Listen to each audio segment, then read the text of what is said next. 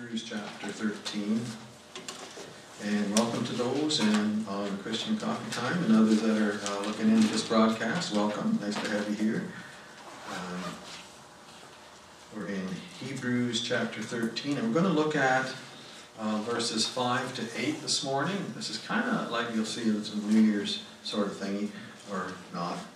Um, we'll have a look at that in a minute. Let's have a word of. Uh, prayer and ask the Lord to help us and to guide us. Okay, Father, again, we just give thanks now. We pray in Jesus' name. And help us, Lord, as we look into this portion of Scripture that you've given to us here. Thank you for your grace now, and thank you in Jesus' name. Amen.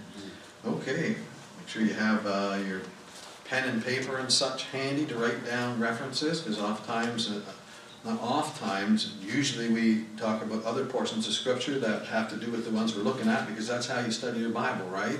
You don't take one verse out and make a doctrine out of it. You got to look at what the, the Bible says on the, on that subject all the way through. It's a wonderful, wonderful way to study the Bible. It's about the only way to study it. We're going to have a look at this uh, portion. We come to chapter 13. We've come through Hebrews. Uh, we've been a while on it. We back up a little bit. Uh, one of the most difficult books in the Bible, I suppose, uh, uh, um, besides the book of Revelation, but it really isn't when you get into it and see the keys to them. Uh, in Hebrews, there's a lot of confusion out there as to what's going on. A lot of people think, well, you can lose your salvation. See, it says this and this and this. You have to remember what's going on. The Spirit of God is giving this to the writer. We don't really know who the writer is. Some say it was the Apostle Paul, but uh, uh, we don't know. Um, the Spirit of God was trying to reach some people that amongst the Hebrews at that time, there were some that had seen, had tasted of the good word of God and tasted of the Spirit of God and those things, and they had were in danger of saying, you know, we don't want this. We're going to go back to Judaism.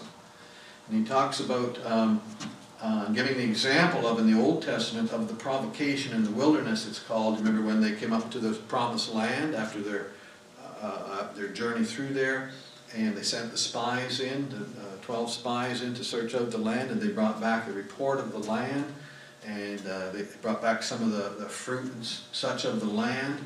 So the people heard a good report. They tasted of the fruit. Then they heard about the giants and the land. They said, "We're not going in there. We can't do that." They backed away, and God said, He got very angry with them and says, "You will not enter into my rest because of your unbelief." That is a picture of what's taking place here in Hebrews. It's a, of individuals. The book of Hebrews uses the word illumination and enlightenment that does not save a person, okay? You get that straight and you'll see that what the book of Hebrews is about. We say many times, um, if it's not about that, then why was he warning these people? Why was he warning them uh, that there was a, a, terrible thing for them to go back and, and that they would have, there's no way for them to come back after that, after receiving the knowledge of Christ and all that they had tasted of, and to go back and give up, okay? So that's basically what it's about. It's interesting the Lord gives us that example from the Old Testament of the provocation in the wilderness. You'll not enter into his rest except through belief, and that's belief of the heart. Illumination of the Spirit of God comes upon an individual. Second uh, Thessalonians chapter 2, I think it's verse 13, talks about the sanctification of the Spirit and belief of the truth. Before the belief of the truth, the Spirit of God comes upon that person and helps them understand and sees that. Do you remember when you uh, were saved? Do you remember when you saw the light, as it were? I remember it, was so clear, so absolutely clear. And the Spirit of God, that I told you before, it was just like a veil was lifted, and it was like, oh, I see, I get it. That was illumination. And then I cried out, Lord, save my soul, my sin-sick soul. Okay? That's what's going on. Okay? You're not saved by having a knowledge and knowing some things about Jesus Christ. Okay? It's the heart, trusting in Christ, knowing that you're a sinner, knowing that this is God manifest in the flesh for your sins personally. Okay? And that you must accept Him. You must believe in Him. You must trust in Him. You must put your faith in Christ. Okay? That's what the first 12 chapters were all about. Now we get to chapter 13, something different's happening here. And if you look through uh, this chapter 13, you'll see what's uh, uh, it, it just would seem, now this is just my thoughts here, but it seems to be that as we look at this uh, uh, chapter, it would seem that the Holy Spirit, He may have won the hearts of individuals, okay? And we don't know how many, but we, we are told, and we looked at the uh, book of Acts that tells us that um, in one portion it said how many thousands of the Jews who were zealous for the law and then believed in Jesus. You got a problem right there. That should warning light should be going off. The law and grace don't mix. Okay? It doesn't mix. And he talked about the priests that did the same kind of thing. So there was a, a lot of people in that situation, but uh, we don't really know if that's exactly what the, uh, the problem was here. But that was a big problem in itself. We don't really know who these ones were that were going back. But it would seem to me, as we're looking at this, and it's just what I think, and you don't have to accept that, uh, could it be that the Spirit of God has won them over? Because he's not going on now about telling them about all the things he talked about, how dangerous it was for them to give up after knowing, after going for a test drive with the Holy Spirit and then saying, I don't want that, I don't want anything to do with it. And warning them and warning them and warning them and encouraging encouraging them to come on to Christ. Jesus is the, the better sacrifice. He's better than the angels, better than the Old Testament law, better, better, better than everything. In fact, he says he's going to do away with the Old Testament law that the second covenant would be established. The second covenant is uh, Jesus Christ shedding his blood for uh, our sins. And we see that in uh, Luke, is it Luke chapter 22? I think so. So we see here in this chapter right here, it could be that the Spirit of God has won them over, or he could just simply being addressing those who truly are saved. Those who truly believe. Those who will believe and they listen. Okay? because there's not so much an admonition in here in this last chapter towards you must trust in Christ, you must come ahead, you must go on with Christ. He's giving um, various admonitions now. Um, I counted and, and I broke it down to about 15 different, I call them topics, through this. It's kind of like if you were going to make a uh, New Year's resolution. I don't. Nobody ever makes them. How many, how many ever made a New Year's resolution? Okay, there's, there's a couple hands, not that many. Um, for the Christian, if you want to make a New Year's resolution, this is where you need to go, chapter 13, because we look at the history of it and see uh, the other chapters and what he was talking about, and how he's warning them and encouraging them and describing the difference between Jesus Christ and the Old Testament law that they wanted to go back to and everything. And now he says, okay, now this is what I want you to do. Now do this. Do these things. Now that you believe these things should be in your life, these things should be your focus. These things are things that should be upon your heart every day. This is what your manner of life should be like, because he talks about the uh, their conversation is not their words, it means manner of life. Okay, so that's what's going on here. So we see chapter 13 is kind of a different uh, setup than the others. If we back up a bit, and we'll just review uh, very quickly the first four verses we looked last last week or the week before, I remember, two weeks ago. He says, let brotherly love continue. And we looked at the word love there. It's not the agape love that you see there. God so loved the world. That's a self-sacrificing love. This is that phileo. This is that brotherly affection or to, uh, to cherish another person. the Bible tells us for the husband is to love his wife. That's a self-sacrificing love towards his wife. But he tells the wife in, I think it's Timothy, to love the husband and the children, it's a different word. It's phileo, means to cherish them. Okay? Husband is to have that self-sacrificing uh, uh, attitude. He says, be not, um, let brotherly love continue, to go on, not stop. Um, be not forgetful to entertain strangers. It's interesting that word entertain right there has the word phileo in it. It's the love of strangers. It's a hospitality towards strangers. You love helping people. You love doing that. Okay, it's in there. He mentions that word entertain twice here, that hospitality. Uh, strangers, some have entertained angels unawares. And then he said, remember. And we'll see that word remember coming up later. It's some of the things to be mindful of, it means. Uh, remember that those that are in bonds those that are in prisons, as bound with them. Put yourself in their shoes, as it were. You see somebody in a difficult situation, well, that guy really deserved that. And that's something we say and we think, but he says, you know, we ought to be thinking about them, think about their soul and the situation they're in in that. Um, remember David, um, when uh, uh, there was a problem with Saul was after him all the time, and then there was a, a difficulty and such, and David was praying for his well-being. That's the attitude of the man after God's own heart. So it's about that the love of the heart. So remember, I said these are um, um, various admonitions or various things that you see in the life of a Christian, in the heart of a Christian, in the manner of life. Okay, we see that and them which suffer adversity, being yourselves also in the bodies. First of all, speaking to uh, and about those who are believers. In verse 4, he talked about marriage is honorable and all in the bed undefiled. Um, today, uh, fornication and unclean things are just rampant. You know, they made the government makes laws that we can't speak against what the Bible speaks against. Mm-hmm. Well, sorry. Um, then he, he, says, but whoremongers and adulterers, God will judge. That word uh, whoremongers right there is the word porneia or pornos.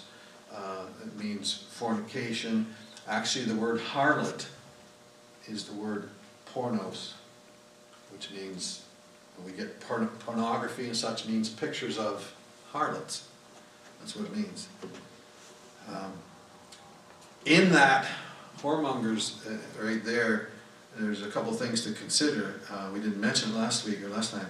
It's both heterosexual and homosexual. Okay, mm -hmm. so right there, he's he's taken a, a, a. We're standing against what the government says. They just don't know. They don't know God. They hate God. If they knew God, they wouldn't be saying the things that they're saying, and they wouldn't be doing these things. When God comes to the Lord, He doesn't pull any punches. You know, He says, "This is this, and this is that." Okay. And okay, fine, if that's where it is, then leave it there. He says God will judge, nobody gets away with anything.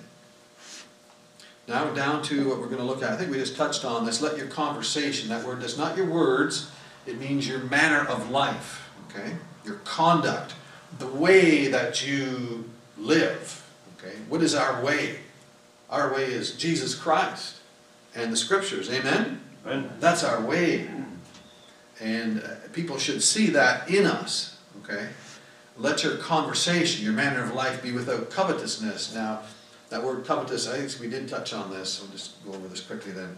It's not that general covetousness, that is aphilarguria, which means no love of silver. Let your manner of life be without the love of money. Okay? No love of money.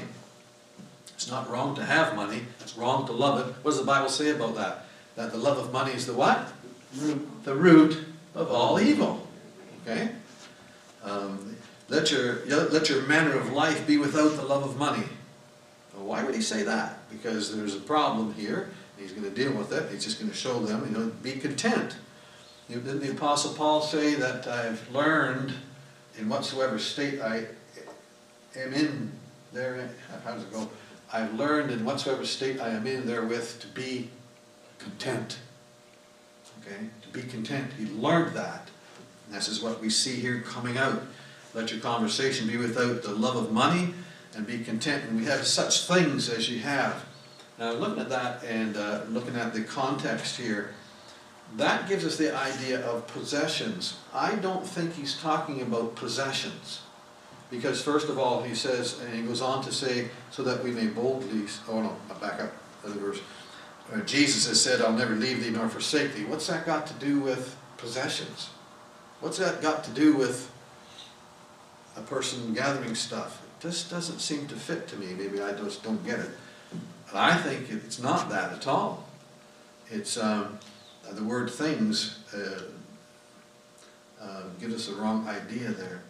Content with the circumstances he's talking about. He's talking about circumstances here because they one of the problems that they had was, and this is written in the um, in the 60s in the first century, and in the mid 60s you had getting up to the end of the reign of Nero, who was called the Beast, who's a picture of the Antichrist to come. Okay, okay, and uh, he was terrible and horrible, And so you can imagine living at that time.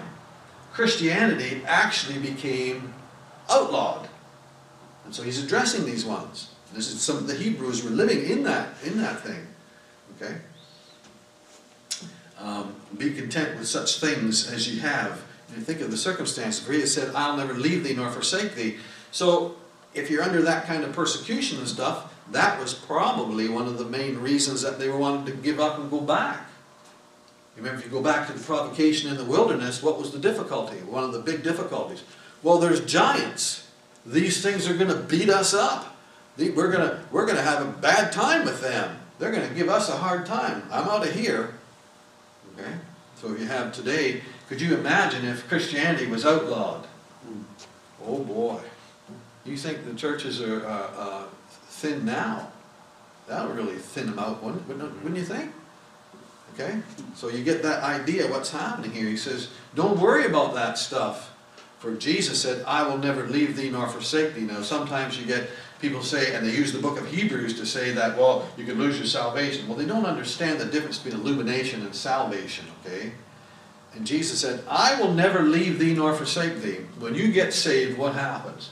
Yeah, you're declared righteous. You're forgiven of your sins. You're declared just by God. And the Spirit of God comes and does what? Mm -hmm. Takes up residence right inside there. Eh? The Bible says that's the Spirit of Christ. Uh, Romans chapter 8, uh, verse 9. And he says, I'm not going anywhere. Wait a minute. He's not going anywhere, what does that mean? It means you can't lose your salvation. That statement right there is a declaration of the eternal salvation. I will never leave thee nor forsake thee. When you get saved, when you trust in Jesus Christ, you become one of His, His possession, one of His children. And no matter what you do or what you don't do, you cannot lose your salvation. He says, I'll never leave you nor forsake you. We might, as Peter, at some time just uh, turn aside or whatever. He says, I'm not going anywhere, and he'll eventually bring you back or take you home. Okay? I will never leave thee nor forsake you. So we see right here that the focus is upon the Lord Jesus, not your possessions and not your circumstances. Look to the Lord Jesus Christ in everything. If you've got a, a bad connection with your internet, take it to the Lord. If you've got a snowstorm, take it to the Lord. Or whatever you've got. You've got problems in your life right now that are concerned, are a big concern for you. They may not be a big problem, You've got something in your life that you want changed, right? Probably. Take it to the Lord. Take everything all the time to Him. That's what He's saying to the people here. And it comes down the road 2,000 years to us right now. Take it to the Lord, everything. He says, I'll never leave you nor forsake you. So we go to verse 6 so that we may boldly say, the Lord is my helper, not money. Remember he said, beloved, forget the money. Some people look at the, the, the, their savings or money or whatever, money will fix everything. It doesn't fix anything. Jesus Christ is the one you look to. You can't buy your way out of this and that and the other things. A lot of people that have a lot of money that are just miserable. Eh? So they say. So that we may boldly say, the Lord is my helper. Just kind of chew on that for a bit we should take some time and think about that one. The Lord is my help. He's my helper?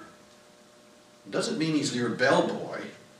God is God Almighty and he's holy beyond what we could imagine. But he comes down to us and he's right inside there. He wants us to bring everything to him and pray to him and he'll help us. He'll fix it uh, if it's according to his will. The Lord is my helper. He says, I will not fear what man shall do unto me. I will not fear. Now, you take that in context of the day that this was written, these people that were uh, serving Jesus Christ or believers uh, were they're in danger of, and they had, many had lost their homes, their jobs, all their possessions, and they're out on the street. Think about it. That's what happened. Says, Don't worry about the circumstance. Don't worry about the thing. I'm with you. But, but, but, don't worry about it. I'll work it out. I will work it out. You believe in Jesus Christ. Do you trust Him? Do you trust Him? That's trust. He's saying that. That's trust. Then we go on to verse 7, and we have this thing three times mentioned through this about uh, those which have the rule over you. Okay, verse 7, verse 17, and verse 24, the rule over you. Some take that to a to a, uh, an extreme and say, yeah, rule. Mm, ah.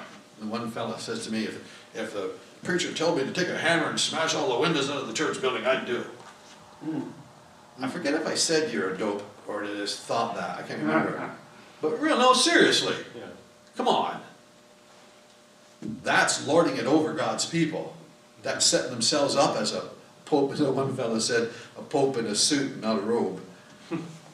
he says, remember them, but, he says, remember, these are things that will help you, and these are things that should be in our lives. These are things, are good things, and that's what chapter 13 is about. And there's about 15 different topics here. Uh, he says, remember them. They're to call to mind, to not to forget them which have the rule over you has the idea of the leaders, okay? And in the church, God is a God of order. Uh, the pastor, the elder, the bishop, it's all the same person or persons, okay? And they run the show. You might work somewhere where you have a boss owns the company, the owner, but he has placed a manager over it, okay? And he manages. He says, this is how this, this is to be. And it's like a church too, eh? Um, you got a lot more information on this, is a whole other topic itself, and we'll deal with it later. But those that have the rule over you, your leaders, the pastor in the church, okay, there's a big uh, responsibility for that individual. Those that have rule over you, who have spoken unto you the word of God. Oh, look at this, look at this.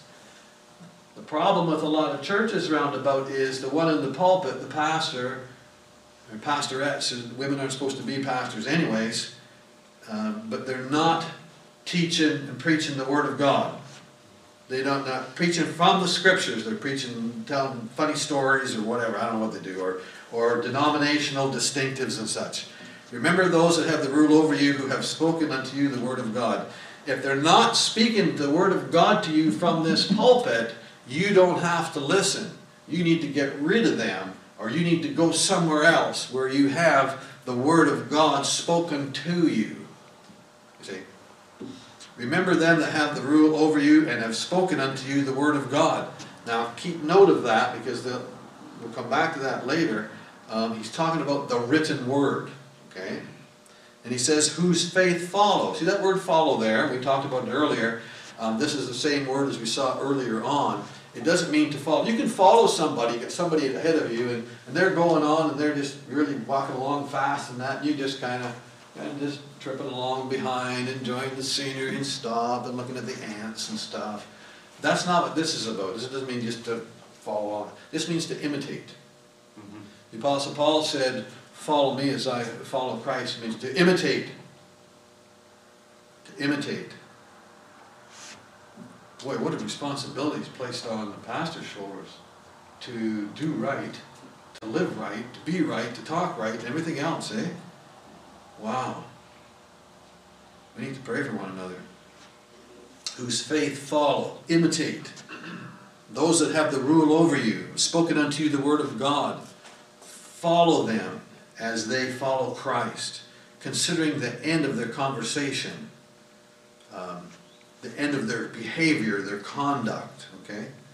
The focus here is on the Word of God and faith, not the individual in the pulpit. It's faith and the Word of God. You may or you may not like me as a person. You have to respect the position. You have to respect the Word of God that comes out. Amen? Amen. Please, somebody. That's what it's about here earlier on in, uh, is it Thessalonians? I think it's maybe Timothy. I can't remember which. He talks about have peace and be at peace among yourselves and, and having a right attitude to those that have the rule over you.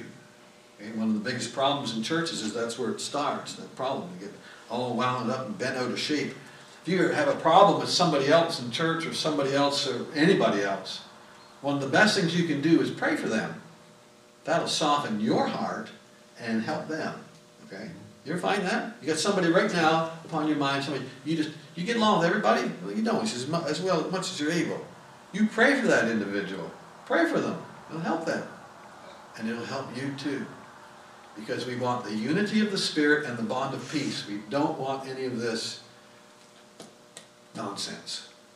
The Spirit of God will not work in that. That's in the church, He won't do it. He won't do it. I had a bad attitude towards my pastor in Hanover. I thought I was justified in it. I just didn't like him. He did something or didn't do something, and I carried that for quite a while. I had a problem. I had the problem. The Lord spoke to me about I had to get that fixed. Okay? Remember those that have the rule over you and who have spoken unto you the word of God, whose faith follow. Imitate considering the end of the conversation. Now we get to verse 8, we're going to use this as our the last bit here, so I'm not going to go any further today. But the previous verse, uh, verse 7, it's, it's about the written word, okay? Because the word of God, he says, that one that rules over you, that one that leads the church, is supposed to speak and teach from the word of God, right? It's supposed to come out. And if it's not, there's a problem. So he's talking about the two main things here are the written word, and then verse 8, what's it about? The living word.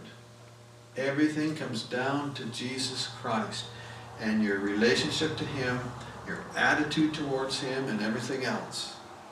Jesus Christ, the same yesterday, today, and forever. First of all, it's a declaration of deity. Jesus Christ, just the same, doesn't change. Well, that's what God's about. He's the Alpha and the Omega. He doesn't change, beginning and end. He doesn't change. Very important. Now, on the cross of Calvary, that was God for your sins, for my sins, for everybody's sins. Amen? Amen. That was God in the flesh on the cross of Calvary. Amen. That's what it took to pay for our horrible, horrible sins, was for God to take on human flesh, to be nailed up on that Roman cross. And the blood and everything else and the sacrifice, and there he is, God Almighty, for us. Proofs of deity, we don't have to go over them, just a few. Uh, Matthew um, chapter 1, verse 21, and his name shall be called Emmanuel, which is being interpreted, God with us. Okay?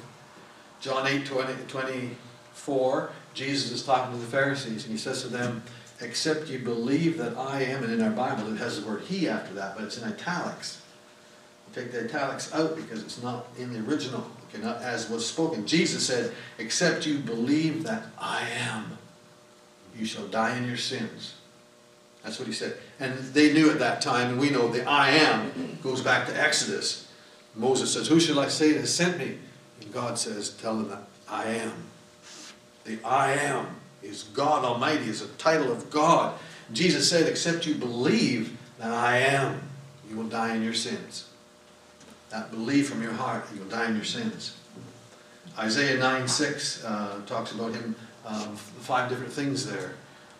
Uh, for unto us a, a, a, child was born, unto us a son is given, and he should be called Wonderful Counselor, the Mighty God, the Everlasting Father, Prince of Peace. This is God. This is God. Jesus Christ is God. And 1 Timothy 3.16, the one I like to use, it simply says, uh, great is the mystery of godliness, God was manifest in the flesh. That little baby born in Bethlehem as God. And that's something. He would step out of uh, heaven, as it were.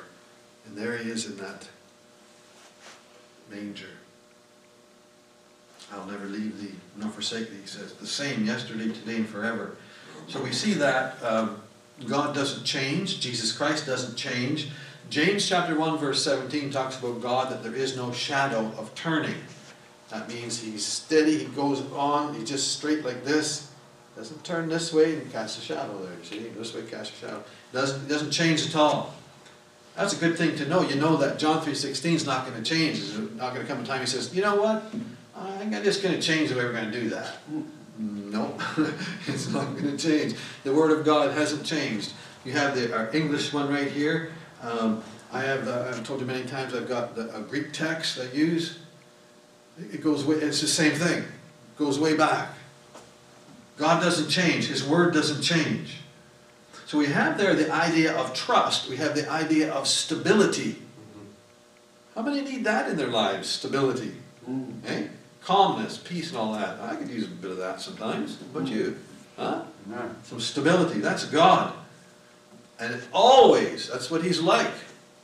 Yesterday, the past, today, the present, and forever, the future. He's like that. That's our God.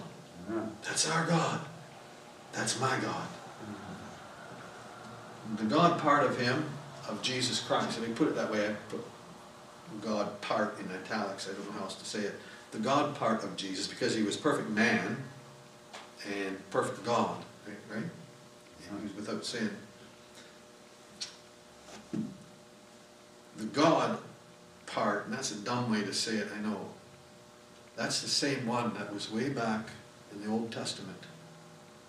It's the same one, the same God who parted the waters, the same God who created all things, the same God who did all those miracles in the Old Testament.